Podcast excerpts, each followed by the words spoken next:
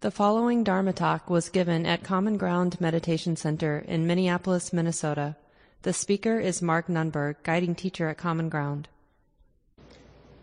Good morning, everyone. I'm teaching today from the Forest Refuge, which is up the hill from IMS. It's part of the Insight Meditation Society, a place where people do long term practice, and I'm here teaching for a month with Caroline Jones, the resident teacher up at the Forest Refuge. But still really happy to be joining in for the Sunday morning weekly practice group. And assuming that there are some of you in person at our city center in Minneapolis, I see a few people from the retreat center, Common Grounds Retreat Center in western Wisconsin, and then of course many others. And sorry about the uh, problem with the link not being up on the calendar. We'll get that fixed for the weeks ahead. And let's uh, make this resolve in our mind for the next few weeks to just get a sense of the possibility of contentment. And it's, it's surprisingly empowering. You know, when we think that I need conditions to be a certain way in order to be happy, it's so disempowering. We're basically saying, I'm helpless unless the conditions are the way I think they need to be until my friend or my partner treats me the way I think they should treat me or until the weather is the way I think the weather should be, until my body feels the way I think my body should feel. I'm going to have to be discontent and unhappy and ill at ease. And uh, it's not, you know, nobody is saying that I mean, those external conditions don't matter. Clearly, external conditions affect us. There are experiences that are more and less pleasant. There are experiences that can be intensely unpleasant. But the question we want to explore today, I'll explore in the talk, but then we can all explore in the next week or two directly through observation, through being interested, and right now resolving to be interested. Is there a contentment that is always available? I mean, we kind of know this, but more from the other end, because we've caught ourselves cultivating discontentment, even when the conditions of our lives are really nice. This is can be uh, people who have a long time Dharma practice. This will bring out a good laugh. When we have really nice situation, we're comfortable, people love us, we're in a nice setting, and we catch the mind cultivating discontentment. Yeah, but if only, you know, and then we all those add-ons that we think would make the moment even better. Oh, if only this, if only that. And we can whip up a lot of dissatisfaction in the mind, even when the conditions are nice. Like when uh, we're on vacation or whatever it might be. Finally doing what we wanted to do for a long time. And what, what happens is we cultivate a lot of discontentment because there's somebody near us who's really noisy or even a little noisy. Or there's one mosquito. Or I have a little heartburn. And it's interesting, you know, the way our attentional habits can work if our mind isn't well trained is our mind will become riveted on the one irritant and will ignore the 99, you know, relatively pleasant conditions that are here and now, and it will notice the one thing. And it won't be satisfied, it won't be happy or content until that one thing. And even if we do it then get rid of that mosquito or fix the ouch in the body, interestingly, another one thing comes to mind. because the habit of the mind is to practice discontentment we're kind of identified and in a funny way comfortable being discontent, being uneasy, being ill at ease. And we're not that familiar with the experience of being content and at ease. and we think, with a lot of arrogant confidence, we think the problem is the world isn't the way it should be. There's no way I can be at ease because of the way the world is. And that thought is very compelling. And the question is, you know, just even with this initial part of the talk, are we willing to get interested? And one place, you know, just start noticing where contentment comes up naturally. You've been on your feet for a long time and you sit down and there's a few moments of contentment. Oh, this feels nice. Because the pleasant sensations can interrupt the habits we have of being ill at ease, right? So, one place to begin to your exploration to increase your comprehension of the experience of contentment is just be prepared when you get something you want. When you sit down when you wanted to sit down, or when you go into a warm room when you've been cold, or go into a cool room when you've been hot, or drink water when you've been thirsty. And there's this particular Dharma move where we notice, in this case, the contentment that's arising because the conditions are pleasant. But then we're noticing contentment, we're imagining the contentment not dependent on the pleasure. So that's one way to get to know contentment is we experience it because the conditions are temporarily the way we like them. And then we, in a sense, we're teasing apart the cause for the contentment from the experience of contentment itself. We're noticing, oh, this is what contentment feels like, looks like in the body, heart, and mind. Okay, let me get familiar with this way of being so it's not tied to the fact that I'm eating food and I've been hungry, so I feel that contentment of, you know, sating my hunger. No, this is that heart that doesn't need conditions to be different. The heart that doesn't have any wants. And, and we, we can even track, like as you're getting interested in those moments where you do feel comfortable and getting what you want, just notice how the mind itself interrupts it eventually and starts wanting something else, starts paying attention to what is a cause for dissatisfaction instead of what's a cause for satisfaction. And I know it's not, uh, it isn't something we should believe in, but we definitely want to keep our mind open that we live very much in a constructed world. Like how I pay attention, what I pay attention to really matters. So just find some places in your life where you can just explore this. You know, generally it's easier in the, when the moments aren't too complicated. So maybe when you're by yourself, you're taking a walk. Let's say you're, you know, doing a walk you do a lot somewhere in your neighborhood. And you can just explore, okay, now for the next three minutes, I'm gonna do my best to pay attention to sights and sounds and sensations that are pleasing or at least ordinary, not irritating, not unpleasant.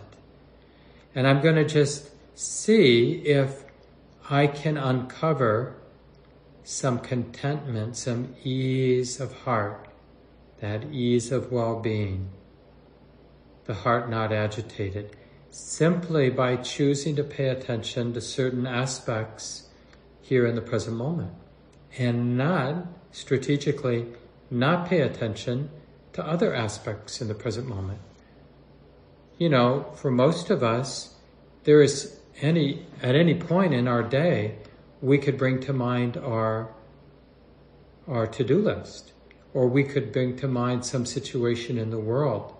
that's really irritating, really upsetting.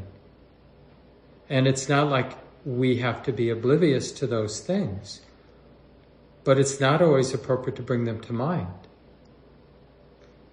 And if we're not that good of accessing the experience of contentment, I strongly suggest we get better at accessing the experience of contentment and being at ease. Because it really changes how we operate in the world.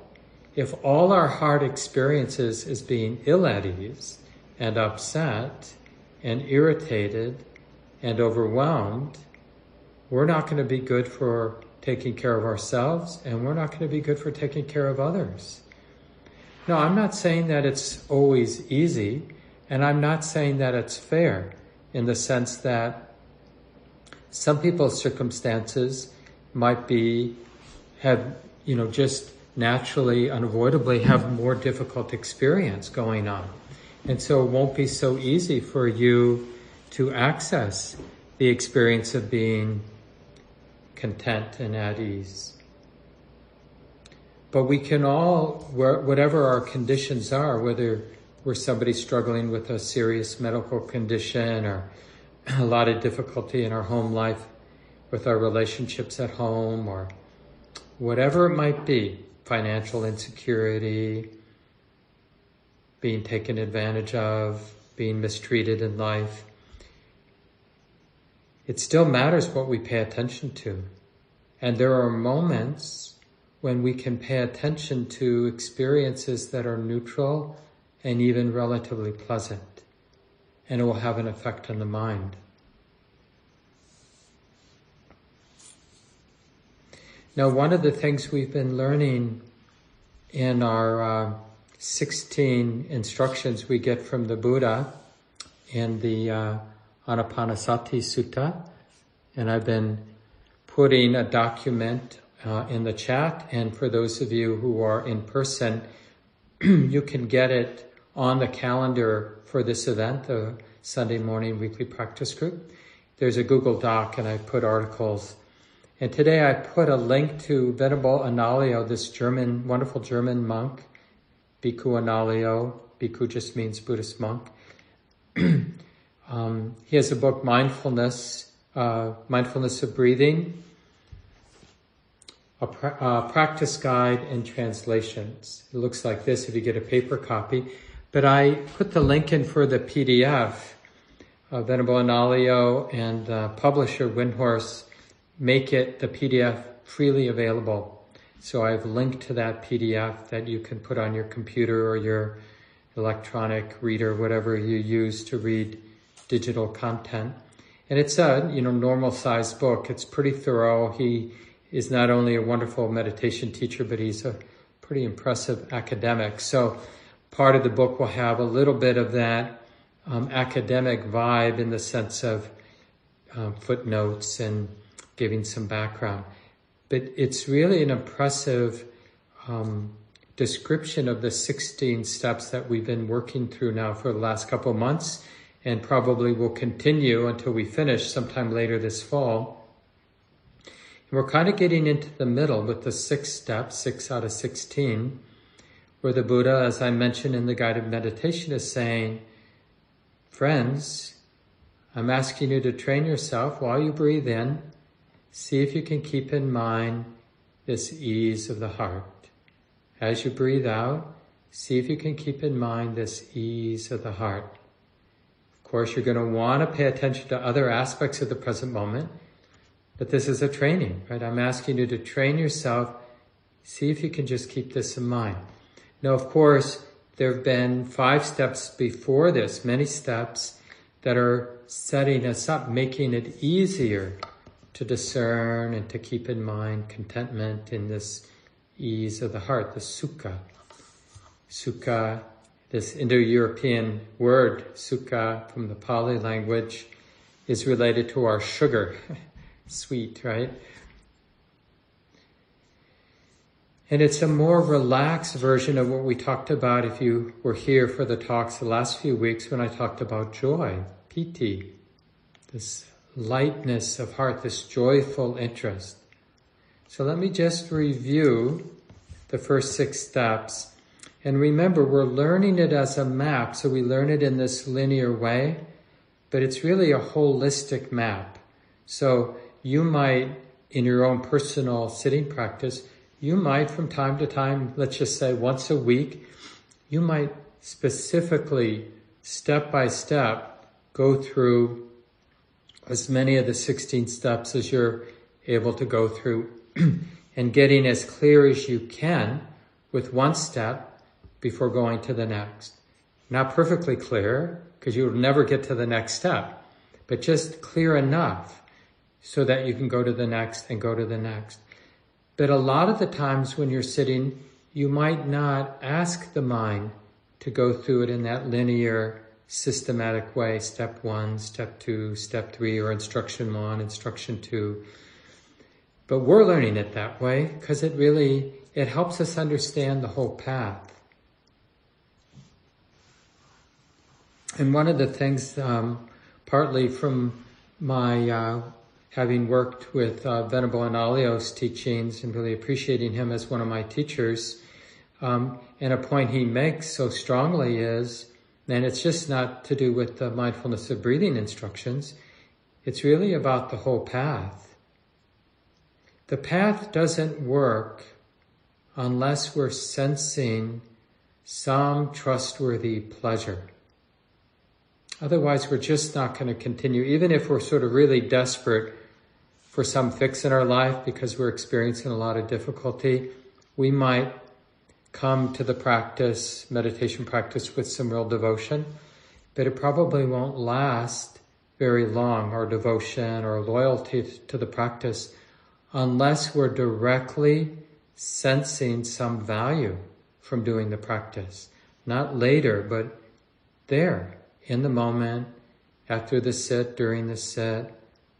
And it's nourishing our life in a way, you could talk about the whole spiritual path, this, what we call in Buddhism, this path of awakening, as learning to sense or recognize, and then learning to align with, and then eventually learning to use it as a guide, this refinement of inner pleasure.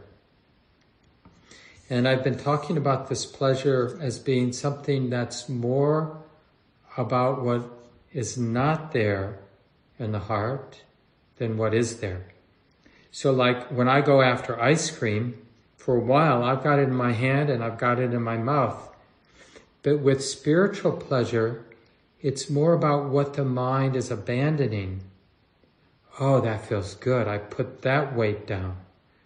Oh, I've put a more subtle weight down. So we start, you know, being an ordinary, frantic hu- human being, we can start by just sitting down. it's like, okay, for 30 minutes, I'm just going to sit in a relaxed, comfortable way. And I've put down the idea of me being somebody who has to do something with my physical body. so even on that basic level, let's say you know nothing about meditation, except from what I've observed, people just sit there right? That's the only instruction you've gotten. But even then, you could either turn that into hell realm by paying attention to all the things you want to do, but you can't because you decided you're going to sit for 30 minutes. Or you could pay attention. It might be initially more subtle, but you could pay attention to how nice it is to not have to get up and do anything for 30 minutes. Just to be here. Now that's a more subtle pleasure. The pleasure of not having to be the person to get up and do this, to get up and do that. Not even having to be the person who has to adjust my body. I could adjust my posture, but I don't have to. Because I'm practicing being content, being the one that doesn't have to move. And you know, with our first couple instructions where the Buddha's inviting us to establish mindfulness to the fore, that just to remember what it is to be present, then we're adding to the experience of just sitting in one place for the duration of our meditation period. We're adding to it to this like, okay, like to the degree we know what it is to be present, then we're abandoning the mind's dependence on distraction. Like, I'm not saying, I'm not even at the point where I'm saying I have to be with the, the breath coming in, the breath going out. I'm just at the point where I'm saying, oh yeah, look at this. There is this present moment and it's being known. I could keep the present moment in mind, whatever it is that's here and now. I could keep it in mind and therefore I would abandon, I would necessarily have to abandon distractedness. And I would learn what that feels like. What does it feel like to sustain present moment awareness? And this is what the Buddha means. This is actually before even the first instruction, but it's fine to consider it the first instruction. He says, establish mindfulness to the fore. Recognize this capacity to be present. And we can do that right now.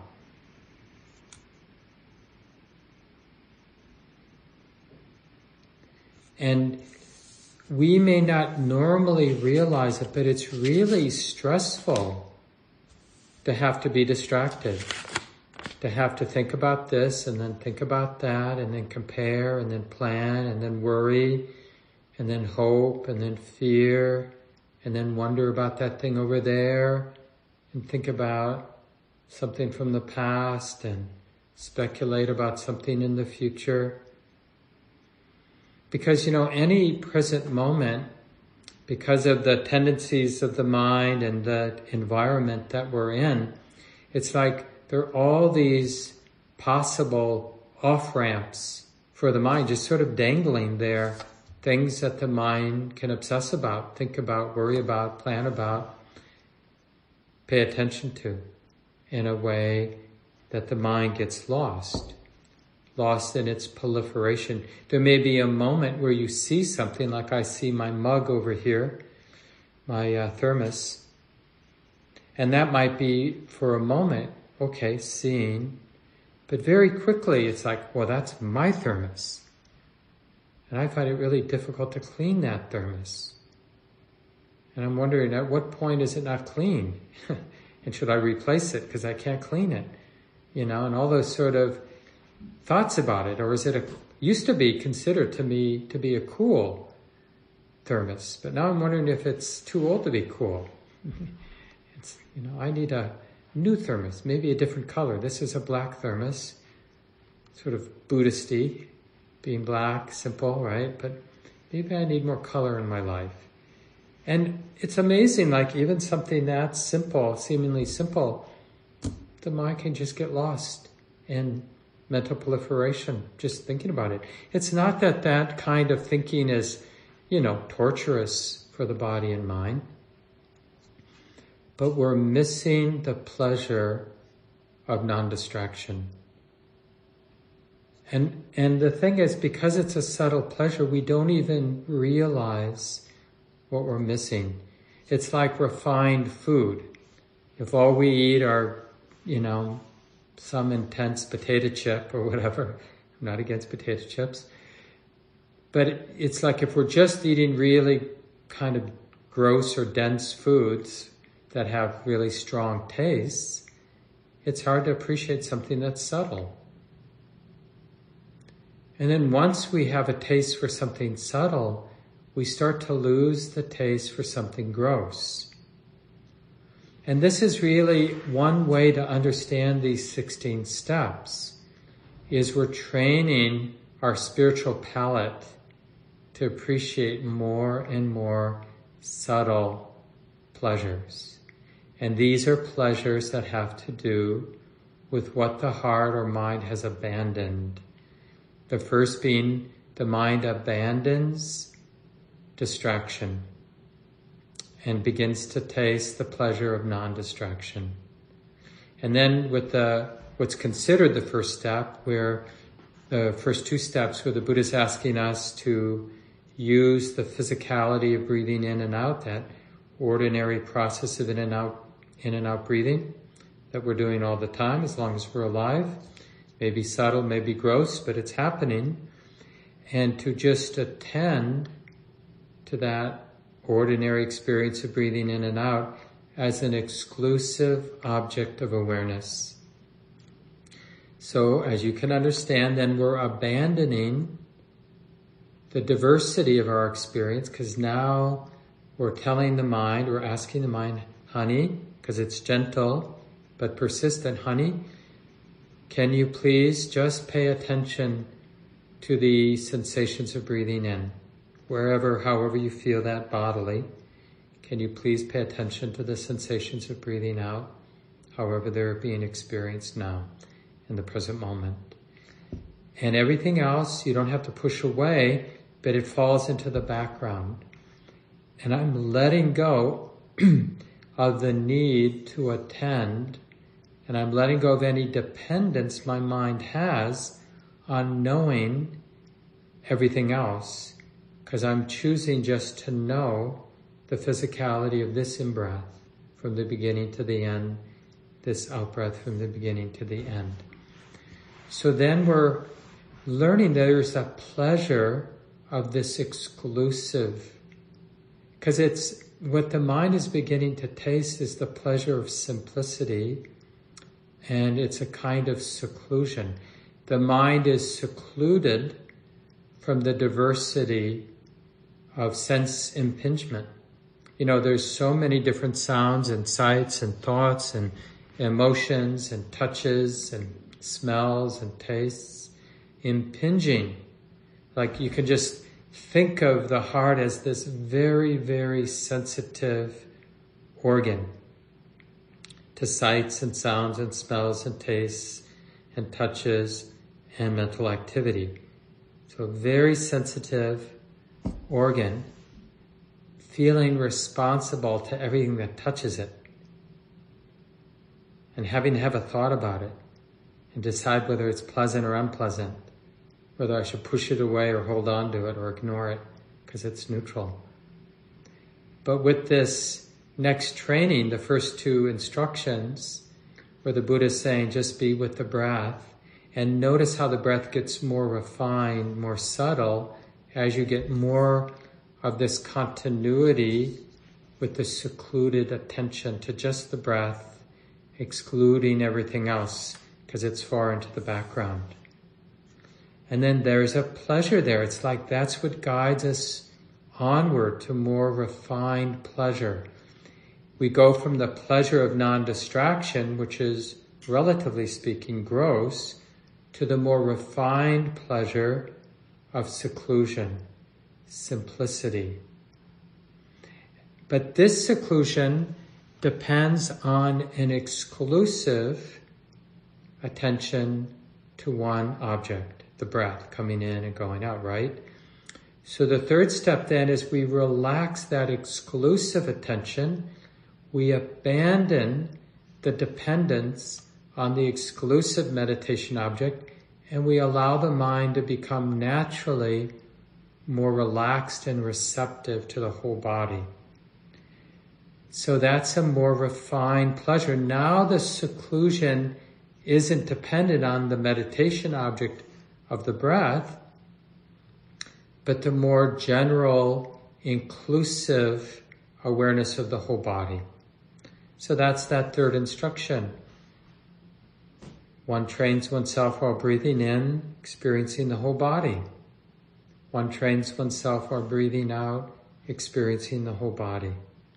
Now I know I've been going through this, these opening instructions a number of times, so, but it's really good to develop this fluency and to see it as an increasing um, uh, intimacy with this healing pleasure, spiritual pleasure, that's all about abandoning distraction, abandoning the mind's dependence on the diversity of the present moment experience, abandoning the mind's dependence on an exclusive meditation object.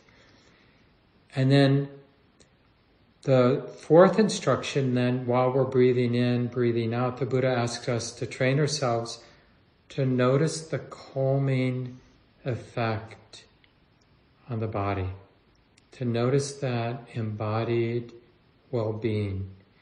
Now here what we're doing, this is more profound actually with this fourth instruction. We're abandoning the mind's obsession, the mind's dependence on paying attention to bodily problems, bodily pain, bodily irritants, the little thing going on in my neck, or the skin being a little cold, or the body being a little wiry and restless.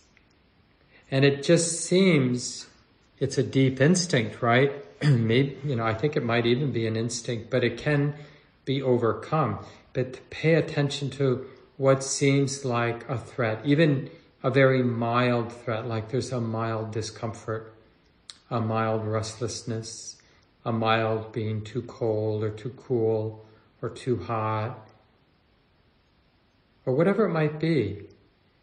But instead, we're noticing the mind, the knowing mind, and it not having a problem with the body. So we're not looking at the sensations in the body to give me feedback about threats.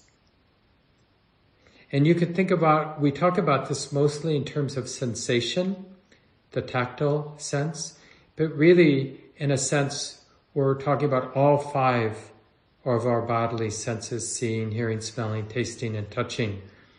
So as we're breathing in, the heart doesn't have a problem with that exposure of body. And as we're breathing out, we're noticing not having a problem. It doesn't mean that we're not feeling pain or not seeing unpleasant sights or hearing unpleasant sounds. It just means with this totality of awareness, we're practicing the mind, the knowing mind, being okay, being content, not having a problem with sense experience being what it is. And that brings up, deepens, widens this embodied well-being, this bodily calm. And we need to learn how to keep it in mind. And it's, you know, part of what happens here with this first step is we have to trust the Buddha's instructions because we need that faith, that trust is there as a counterweight to this strong mindedness, this strong headedness that I'm not okay. This body, my bodily experience is not okay. I can't be okay with my physical experience right now. I can't be content with it. I have to be in that ordinary controlling mode, managing my physical experience. We don't want to put down that role of being the manager, constantly feeling the need to tweak it this way and that way. And even if people were to observe us outwardly, like when we're sitting, they may think, okay, Mark's sitting pretty still. But in very subtle ways, we can be like trying to fix it trying to make energy move. Let me just align my spine a little bit or should I swallow? Should I blink? Should I, you know, it's just like uh, always putting the sense of self in the driver's seat where the sense of self has to manage and it's always burdened by that need to manage. So with this fourth step where the Buddha is saying, Train yourself while you're breathing in to sense bodily calm, bodily well-being. The mind is at ease with the body. The mind doesn't need the bodily experience to be different. So this is a healing, as I've often said. The knowing mind and the body, that relationship is beginning to heal. Because the mind is okay with the body. And the body reflects that acceptance, let's call it, with bodily well-being, bodily calm. Because the mind not being okay with the body disturbs the body. It's like being married to someone who's always judging us, always controlling us, always wanting us to be different. You know, wouldn't be easy. Sorry, Win. and, you know, we all have that relationship, you know, where we feel oppressed and it might be that we're oppressing ourselves or we feel oppressed by someone else. But we, you know, in different ways, we have that judging, that critical, that domineering attitude. It operates, even if it operates just in terms of self-hatred towards yourself as opposed to externalizing it to someone else or to other conditions. But when we get, excuse me, when we get good enough with that fourth instruction, breathing in, experiencing that bodily ease, breathing out, experiencing bodily ease, the mind at ease with the body. The knowing mind, knowing the body, and not needing the body to be different than it is then there can be a deeper sense of the joy. And this is what I talked about last week. Breathing in, experiencing joy, the Buddha says. To train ourselves, breathing in. This is that joyful interest where the mind that knows, the knowing mind, the sensitive heart, it's beginning to sense something that's rarely seen and felt, which is the experience, the activity of the body and the mind all happening on its own. It's just a continuation of trusting the body. Now it's just a more generalized trusting that everything can be as it is. And that is experience, that way of relating is experienced as a kind of lightness. So joyful interest might be a good translation of the word piti. Not so much the pleasantness of the piti, but that way of relating that is not controlling, not dominating, not afraid. And in that non-fear, in little ways initially, right, it won't always be obvious, but we just begin to feel the energies of the body and the mind freely moving, not fixed. Like a kind of sometimes a, just a fluttering, tingling, vibrating aliveness of body and mind. Not fixed, not held, not tight. And the Buddha is saying, it's really important to learn how to keep that joy, that joyful interest, that lightness of heart. It's really useful to keep it in mind. Not to clamp down, not to own or have, but to just let things move. Appreciating that things can move, that the moment this moment, like this moment right now for all of us, this moment doesn't need us, doesn't need anybody to do anything. And that joy can really blossom. Let me just read a little bit from that book I mentioned at the beginning of the talk.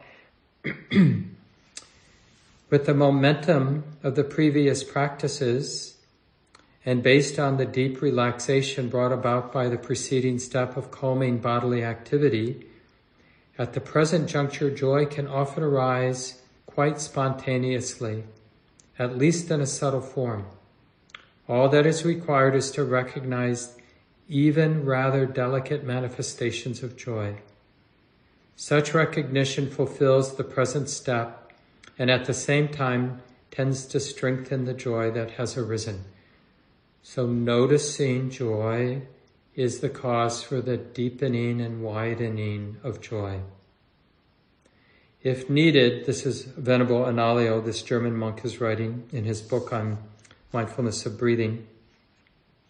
If needed at times, a brief recollection of our wholesome moral conduct can be used as an aid to encourage joy. So this is what I meant. Um, there are ways to bring your confidence in that this heart, mind, can be joyful. Like the, what Venerable Analayo is mentioning here is just like, I've been a good person, or I've done my best to be a good person. And I haven't cheated others, haven't manipulated, taken turns, been kind. So we recall our efforts to live in harmony with others, and that can be a cause for joy.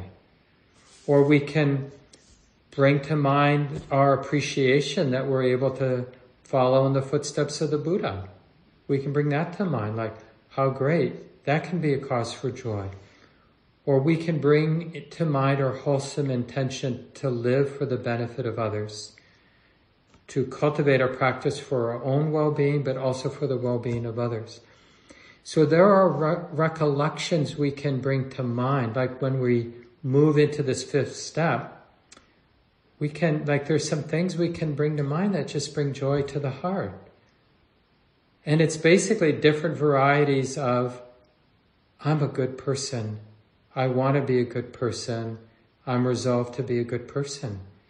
And just those thoughts alone, you'll feel that upwelling, that movement in the heart that is light and trustworthy because it's the opposite of being a frightened beast who feels like they've got to dominate the moment in order to be safe.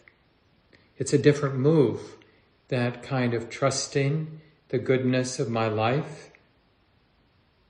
But you have to experiment with it because this is a creative endeavor. There's no exact right way to do this, except ways to do this that actually bring about that recognition of the lightness and joy in the heart so that you're better able to keep it in mind through the duration of breathing in, to stay interested and keep joy in mind through the duration of breathing out.